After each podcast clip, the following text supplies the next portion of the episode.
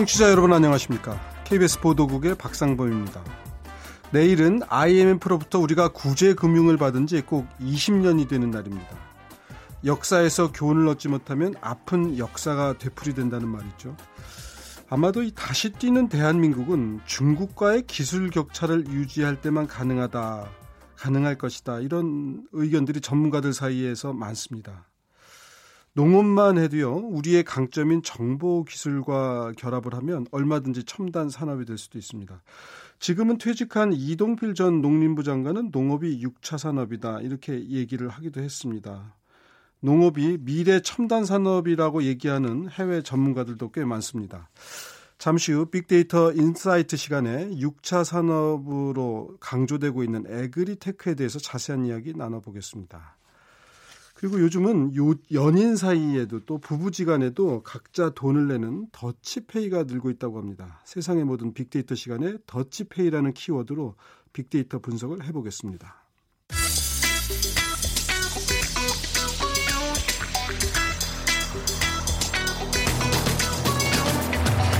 오늘 여러분이 궁금한 모든 이슈를 알아보는 세상의 모든 빅데이터. 다음 소프트 최재원 이사가 분석해드립니다. 네, 최 이사님 어서 오십시오. 네, 안녕하세요. 더치페이가 연인들 사이에서 한다는 얘기는 들었는데 부부들도 요즘에는 더치페이를 많이 하나 보죠? 그러니까 더치페이라기보다는 이제 더치페이 예. 부부라고 이제 예. 명칭을 지어서 각자 돈을 관리하는 예. 그런 의미로 해석하는 게 맞을 것 같고요. 아, 각자 관리한다. 네. 그래서 이제 더치페이는 지금 많이 익숙한 단어가 된 것 같아요. 네. 굳이 유래를 따지자면 뭐 Dutch treat라는 그런 단어에서 서로 각자 비용을 부담한다라는 네. 것에 유래가 됐는데 우리는 지금까지 접대 문화가 좀 익숙했던 다 보니까 네. 더치페이가 약간 좀 안 맞는 그런 음. 모양새였는데 지금은 합리적인 소비를 향한다라는 측면에서도 많이 인식을 네. 하고 있고요.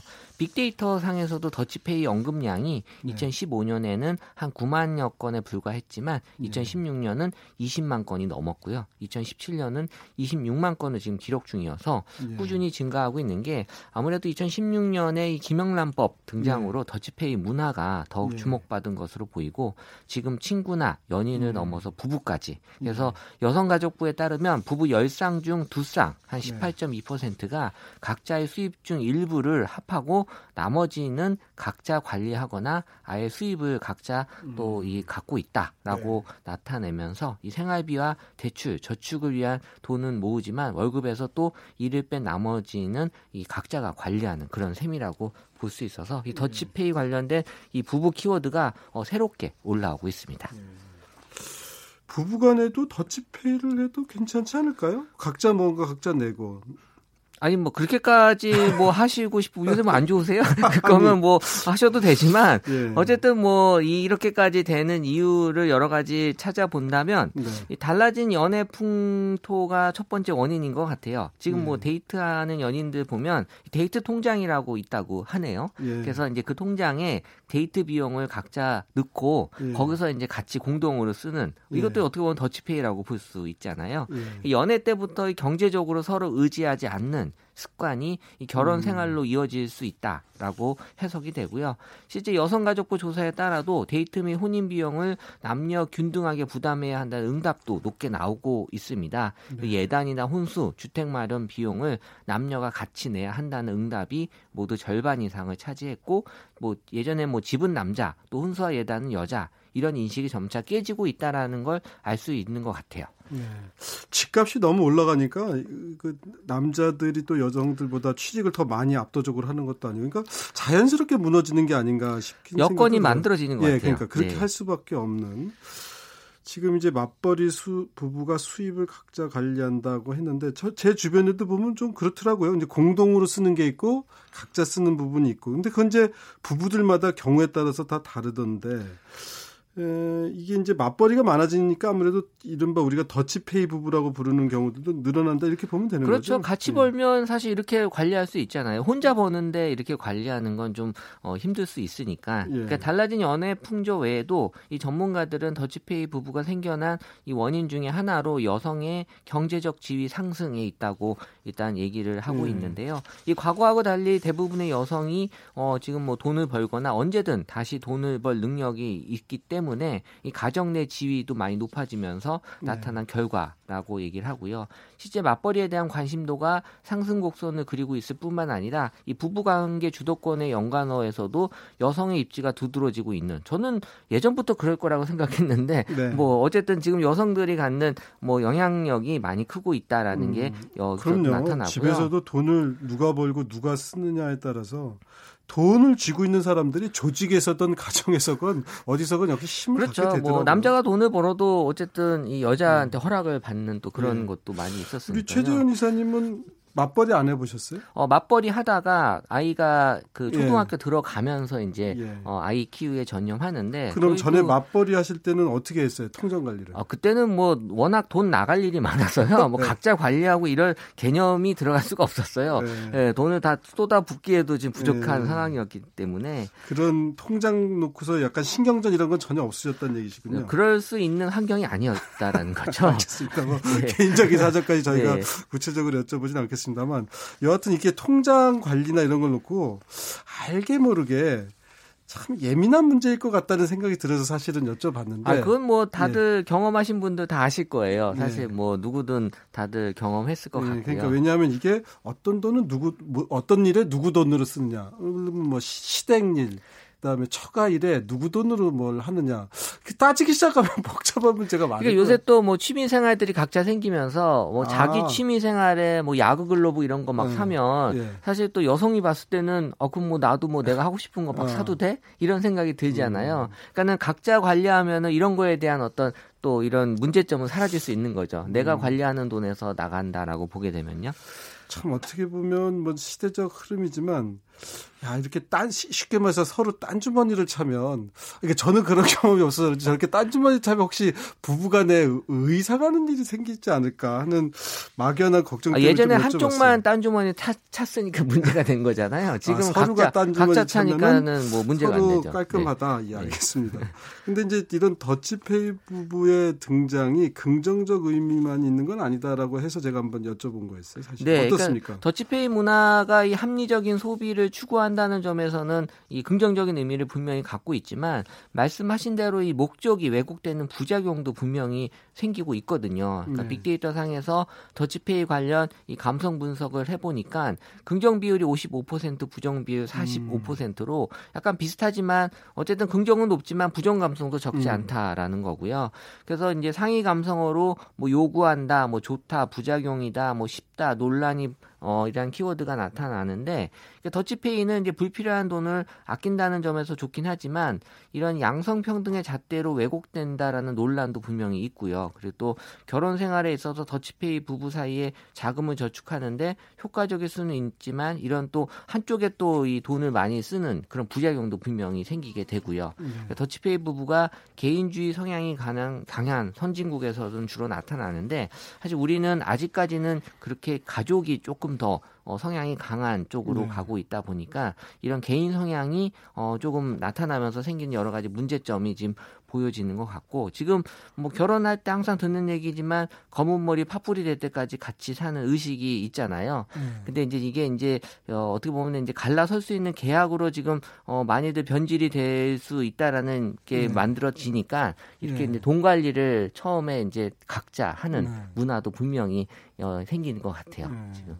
아니, 그러니까 좋을 때는 문제가 없는데 이게 좀 마음 상하고 이럴 때는 이제 별개 별개 다 이게 뭐 눈에 밟히고 왜 그걸로 뭐 그걸 샀어 이렇게 하기 시작하면 좀 저기 부부간에 약간 의상할 일이 있지 않을까 하는 그러니까 걱정 제 주변에도 때문에. 한쪽에서 뭘 사기 시작하니까 다른 쪽에서도 막 사면서 예. 엄청난 그이 불화가 생기는 경우가 있었어요. 좀뭐 제3자인 저희가 뭐라 할 일은 아닌 것 같고. 근데 언뜻 생각하면 이런 이제 각자 어, 자기 주머니를 갖고 저, 계산을 하는 더치페이 부부가 한 20대가 그렇지 않을까 싶은데 어떻습니까? 연령별로는. 근데 저는 이게 어쨌든 투명하게만 관리가 되면 예. 어, 문제가 없다라는 그런 주장을 하거든요. 근데 예. 이게 불투명할 경우에는 혹시 더 많이 빼서 지금 쓰는 거 아니야라는 아, 예. 생각이 들수 있는데 이 연령대에 따라서도 좀 나타나는 특징이 있는데 이 여성가족부 조사에 따르면 이 나이대별 더치페이 부부의 비율이 40세에서 49세가 약 22%로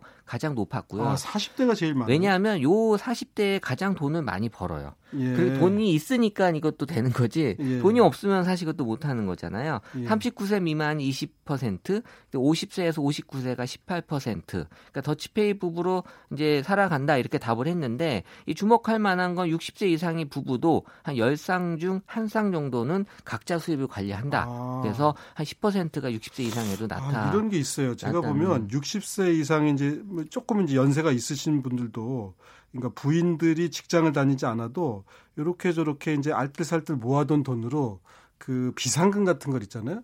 그걸 가지고 이렇게 또 돈을 불리시는 분들이 있어요. 어떻게든지 뭐 이런저런 방법으로 그래서 이제 각자 필요할 때 조금씩 쓰는 네, 그런 부부들을 그러니까 좋은 봤어요. 의도로 사실 시작을 한 거잖아요. 예, 예, 내가 이 예. 돈을 많이 모아서 예. 행복하게 살려고 예. 하지만 예. 그 의도대로 잘 안 되기 때문에 이제 문제가 되는 것 같고요. 음, 어쨌든 인생을 공유하는 데 지친 노부부들이 돈 관리를 각자 하면서 노후 생활비도 각자 어떻게 보면 이제 마련할 수 있는 어. 그런 형태로 갈 수도 있을 것 같은데 실제로 더치페이 부부 생활하고 있는 사람들의 그 얘기를 들어보면 이 서로의 카드 사용 내역을 사사건 건 확인하진 않는다고 합니다. 네. 어차피 이거 한다고 해서 안 만들어지는 것도 아니고 만들 음. 비상금이기 때문에 음. 서로 생활에 필요한 돈에만 서로 집중을 하고요. 음. 여갑이나 노후 자금은 각자 알아서 관리하는 것이 좋다는 의견이 분명히 있었어요. 네. 그러니까 헛벌이 가정에서는 남편에게 뭐 살 때마다 허락을 받는 게 어떻게 보면 약간 좀 예. 지겹다. 예. 또 아예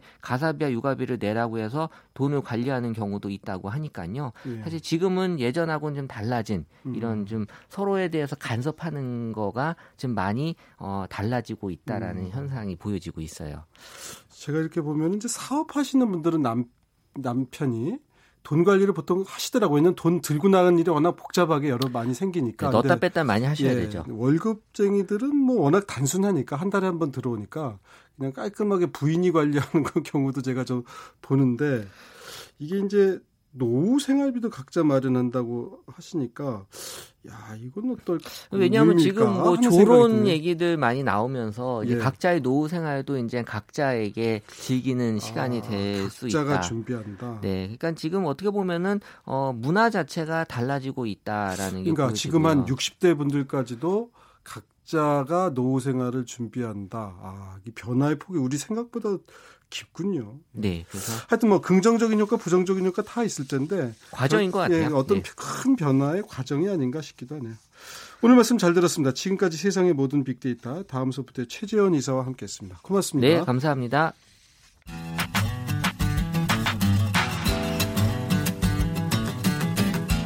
마음을 읽으면 트렌드가 보인다. 빅데이터 인사이트. 타파크로스 김용학 대표가 분석해드립니다. 네, 오늘 그 빅데이터 인사이트 들어가기 전에 그 오늘 지진 관련 얘기 한 말씀 드려도 되는지 모르겠습니다. 오늘 아침에 제가 새벽에 뉴스를 진행할 때 그 뉴스 막 시작했을 때 지진이 있었는데 6시 5분경에요. 새벽 6시 5분경에 3.6의 지진이 있었고 또 지난밤 11시 45분쯤에도 3.5의 여진이 있었습니다. 이렇게 어, 3.0 이상의 여진이 연달아 발생한 것은 이번이 처음이라고 그럽니다. 재산 피해도 계속 시간이 지날수록 불어나고 있는 상황이고요. 날이 갈수록 추워져서 이재민 분들 이중고를 겪고 있습니다. 많은 분들의 사랑과 관심이 필요한 상황인데요. 그래서 KBS가 특별 생방송 포항 지진 피해 우리가 함께합니다를 준비합니다. KBS 1텔레비전에서는 오늘 오후 3시부터 7시까지 4시간 동안 KBS 1라디오에서는 라디오 전국 일주 시간에 포항의 이재민들을 돕는 성금 모금 방송을 진행합니다. 포항 지진 피해 성금 모금은 ARS 060에 701에 1004 1004 한 통화에 2,000원입니다. 청취자 여러분들의 많은 참여와 성원을 부탁드리겠습니다. 자, 이렇게 지진 관련 안내 말씀드렸고요. 자, 이제 빅데이터 인사이트 본격적으로 진행하겠습니다. 오늘의 키워드는 agritech인데 김용학 대표 타파크로스의 김용학 대표 나와 계십니다. 안녕하세요. 네, 안녕하세요. 예, 어서 오십시오.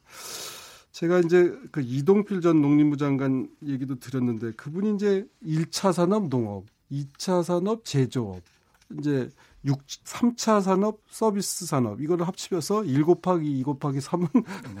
6이다. 이렇게 이제 주장하시는 걸 제가 많이 들었어요. 그래서 네. 저도 좀 외우고 있는데 6차 산업 또 agritech 어떤 얘기인지 좀 귀에 선 분들도 많으실 거예요. 좀 소개 좀 네. 해 주시죠. agritech라는 거는 쉽게 말씀드리면 IT 기술과 농업을 접목해서 개발한 신사업 종류를 얘기를 하는데요. 네. 앞서 말씀 주신 것처럼 4차 산업은 ICT와 생체공학 네. 같은 것들이 결합한 네. 영역이지 않습니까? 네. 우리가 또 통상적으로 5차 산업 그러면 어, 아, 취미 5차 산업도 있어요? 네. 취미 활동이라든지 패션 부분에 기술이 예. 접목한 새로운 사업 영역. 예. 그런 다음에 이런 ICT 기술이 농업과 접목하는 걸 우리가 6차 산업이라고 얘기를 예. 하고 있는 거죠. 야, 5차 산업도 있었군요. 예. 근데 하여튼 농업이란 게요. 이 짐 로저스인가요? 그 해외 유명 투자가가 미래 가장 전망 있는 첨단 산업이다 이런 얘기하면서 농업에 투자하라. 아니면 젊은이들이 농업 분야로 진출하라 이런 하는 얘기들을 꽤 전 저도 듣긴 들었어요. 근데 agritech다 그러니까 이제 agri가 아마 agriculture의 농업 뭐 그런 얘기인 모양이죠. 그렇습니다. 농업의 에그리컬처와 첨단 기술의 테크놀로지를 결합한 얘기인데요. 네. 말씀하신 것처럼 산업화를 거치면서 농업은 힘을 잃어왔었죠. 예, 예. 그런데 농업사회로 들어오는 신규 인력은 줄어드는데 네. 기대 수명이 늘어나서 총 인구는 늘어나는 상황이 된 것이죠. 네. 그런데 가장 중요한 먹거리에 중대한 위협들이 늘 있어 왔습니다. 예. 뭐 예를 들어서 농작물이 어떤 외교적 압력 수단으로 작용을 해서 네. 특정 어, 지역에 농, 어, 농작물의 유입이 제한된다든지 네. 아니면 재해가 빈번하게 일어나서 네. 어, 뭐 작황이 안 좋다든지 네. 이런 먹거리의 근본적인 문제가 되다 보니까 예. 어, 첨단 기술을 가지고 이런 재난이라든지 위협을 극복하고자 예. 하는 노력들이 있는 거죠.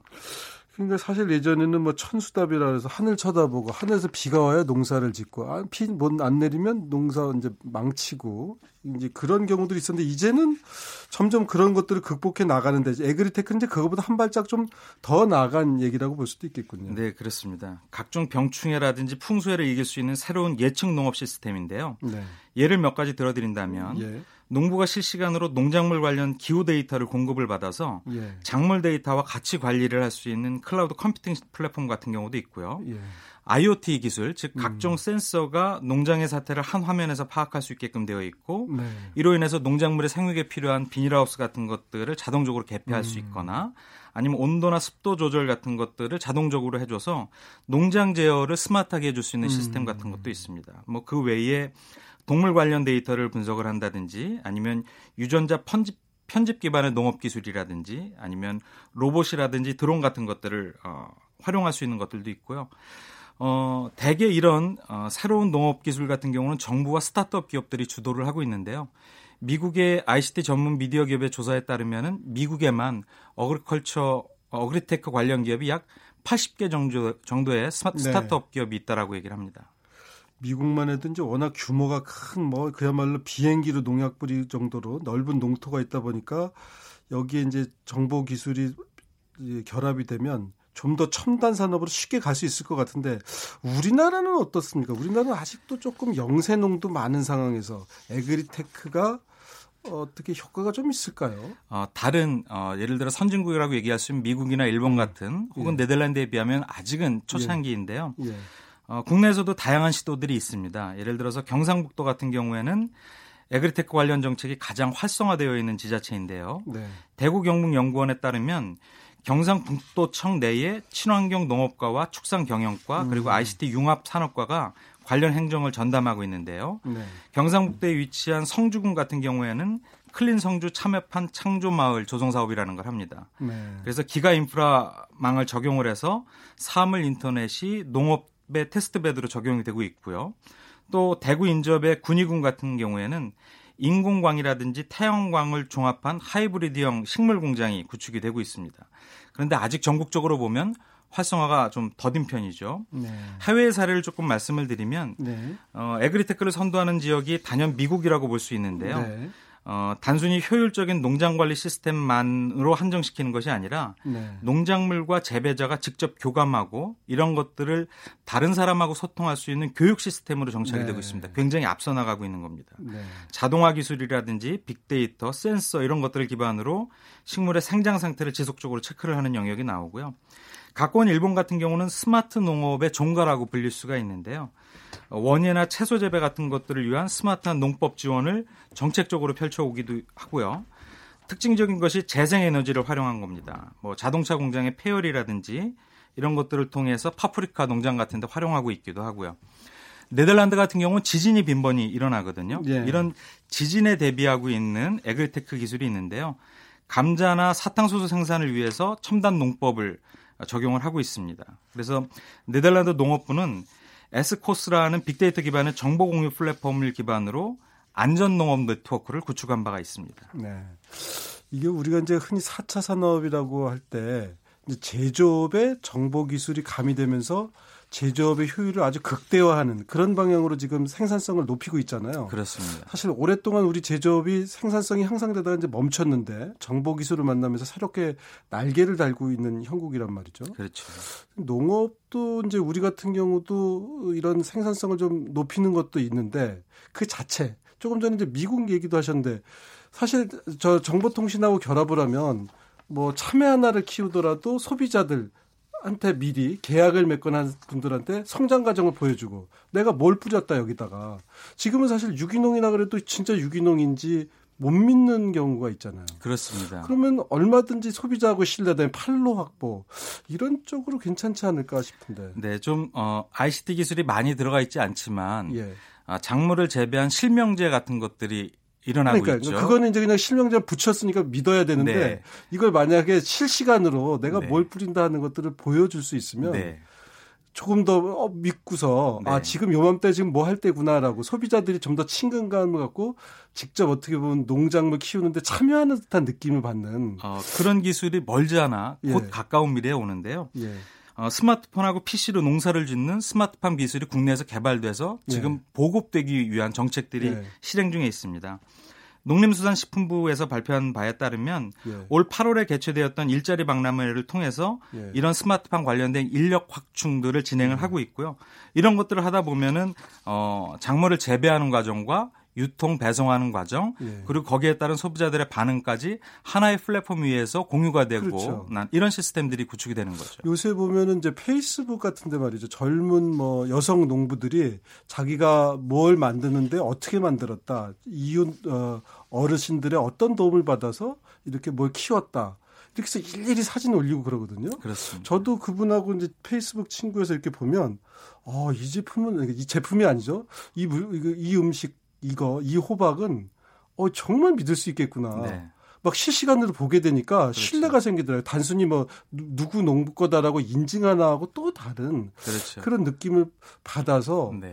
이런 거 얼마든지 요즘 정보 기술로 이 정도 가능한 거 아니겠어요? 그렇습니다. 그런데 그렇게 하기 위해서는 ICT 인프라가 이제 확충이 되어야 되는 것이죠. 네. 아, 농작지 내에 예. 어, 생산 과정들을 어, 센싱할 수 있는, 디텍팅할 수 있는 센서가 부착이 되어야 되고요. 예. 그런 것들을 영상 저장하고 송출할 수 있는 시스템도 음. 플랫폼 내에 있어야 되고요. 그게 그럼- 돈이 많이 든다.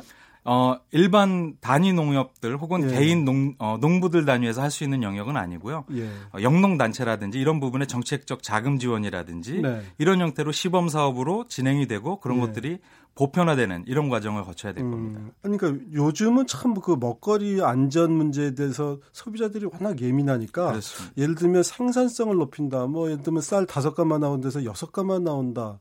이거보다는 아, 이 쌀이 어떻게 재배되는지를 어, 소비자들이 알면 훨씬 그 호감도나 판매처 확보가 쉽지 않을까 하는 생각 때문에 제가 자꾸 여쭤봤는데 그러니까 지금 우리가 외국보다 이런 에그리테크가 약간 뒤진다면 뒤진 게 그런 돈 문제 때문인지 왜 그런지가 궁금해서 자꾸 좀 여쭤보거든요. 네, 그렇습니다. 이게 정책적으로 지원하는 거는 정책과 자금이 같이 들어가야 되는 부분이거든요. 아무래도 단위 농가에서 하는 것보다는 네. 어, 국가가 적극, 음. 적극적으로 지원을 하고 우리는 그럼 아직 중앙정부에서 이런 데 조금 소극적인가 보죠? 아닙니다. 어, 이제 시작이고요. 아 이제 시작이다. 네, 그렇습니다. 음. 이게 세계적인 트렌드인데 어느 나라가 많이 앞서 나가 있는 건 아닙니다. 네. 그러니까 선도적인 모범을 보인 국가보다 약간 늦어 있는 음. 상태라고 보시면 될 것 같습니다. 그러니까 우리가 지금 워낙 농업에 대해서는 이제 정부 차원에서도 농민들의 어떤 피해 보상 이런 쪽에 이제 많이 관심들이 갖고 있는데 그거는 그거대로 하더라도 얼마든지 첨단 농업으로 갈 수 있는 길을 우리가 이 저 정보통신의 인프라는 어떤 어느 나라에도 안 뒤지는 편이잖아요. 뭐 소프트웨어가 좀 뒤져서 그렇지. 네. 그러니까 국내가 조금 활성화가 더딘 이유가 예. 인프라 면도 있겠지만 더 중요한 영역이 예. 전문가가 부재한 영역인데요. 아, 전문가가 적다. 네, 우리가 흔히 아그로노미스트라고 하는 농학에 정통한 사람이 정보 기술을 이용할 수 있어야 되거든요. 네. 그러니까 정책을 실행하는 정부 입장에서는 우리나라 환경에 가장 맞는 기술이 무엇인지 일일이 따져보기가 네. 좀 어렵습니다. 그러다 예. 보니까 민간 사업자한테 과제를 발주하거나 예. 학교의 연구 과제를 지원하는 형태로 나오게 되는데요. 예. 이런 과정 속에서 전 세계의 다양한 현장을 음. 직접 경험해 보거나 어, 기후라든지 농업 환경에 대한 연관성을 상호 분석한 전문가가 적기 때문에 음. 이런 과정에서 속도의 문제가 발생하게 되는 음. 거죠.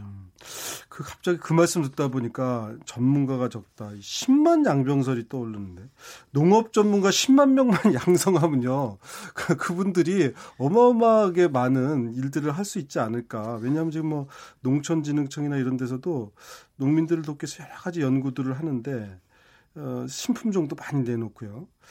이런 전문가 사람을 키우는 게 더 중요할 수도 있겠다 하는 생각이 드네요. 지금 말씀 듣다 보니까. 그렇습니다. 비단 에그리테크뿐만 아니라 다양한 영역에서 새로운 신사업은 관련 영역의 전문가의 도움이 절실한 영역인데요. 사람이란 얘기네요. 어, 농업과 관련된 일자리가 결코 어, 트렌드에 뒤진 것이 아니다라는 것들을 이런 직종에 어, 뛰어들려고 하는 사람들이 인식을 하고 있어야 되고요. 그런 부분에 다양한 교육 프로세스를 정부에서 만들어주는 것이 중요하다 음. 싶습니다. 지금 이제 저희가 에그리테크에 대해서 말씀 나누고 있는데 빅데이터 상에서는 어떻게 나타나고 있습니까? 굉장히 좋은 얘기가 많이 나타납니다. 예. 2014년도와 2017년도 동기간을 분석을 해보니까 빅데이터 상에서도 무료 언급량이 740% 늘어나 있고요. 감성 분석 결과를 보니까 다양하다, 혁신적이다, 필요하다, 뭐 이런 좋은 감성들이 많이 나타나고 있습니다. 특히 일자리 문제와 관련돼서 보니까 정부 부처에서 주도한 박람회를 참여한 사람들이 단순한 호기심 수준을 넘어선 네. 적극적인 관심이 어, 드러나고 있습니다. 알겠습니다. 지금 이제 많은 분들이 이제 관심을 갖는 초기라고 하니까 그러면 앞으로 전망은 어떻게 보세요? 예, 아까 말씀드렸던 것처럼 에그리테크는 전 세계적인 농업 트렌드인데요. 어, 인구가 400만밖에 안 되는 작은 도시 국가인 싱가포르도 스마트 농업에 사활을 걸고 있습니다. 그러니까 정부가 주도해서 해당 지역을 선정하고 어, 본격적인 투자할 것을 발표를 하고 있는데요. 네. 이런 영역들도 국내에서 적극적으로 어, 자극을 받고 있는 것 같고요. 네. 우리나라의 민간 사업자도 해외 자금들을 유치하기 위해서 적극적으로 활동들을 하고 있습니다. 그래서 이런 국내에서도 agritech에 관련된 관심이나 관련 산업이 점차적으로 확대될 것으로 전망이 되고 있고요. 혁신적인 노, 농업 기술을 개발한다든지 아니면 미래 식량 문제를 풀어나고자 하는 정부의 노력 같은 경우도 현재보다는 훨씬 더 배가 될 것으로 전망이 되고 있습니다. 알겠습니다. 잘 들었습니다. 하여튼 농업이 미래군요. 빅데이터 인사이트의 타, 아, 인사이트 타파크로스의 김영학 대표와 함께했습니다. 고맙습니다. 감사합니다. 네. 자, 이제 KBS 일라디오 빅데이터로 보는 세상 마칠 순서가 됐는데요. 오늘은 서수남과 하청일이 부르는 동물농장. 예. 농업 얘기하다 보니까 동물농장이 떠오르는군요. 동물농장 들으시면서 이 시간 마치고요. 저는 내일 이 시간에 다시 찾아뵙도록 하겠습니다. 고맙습니다.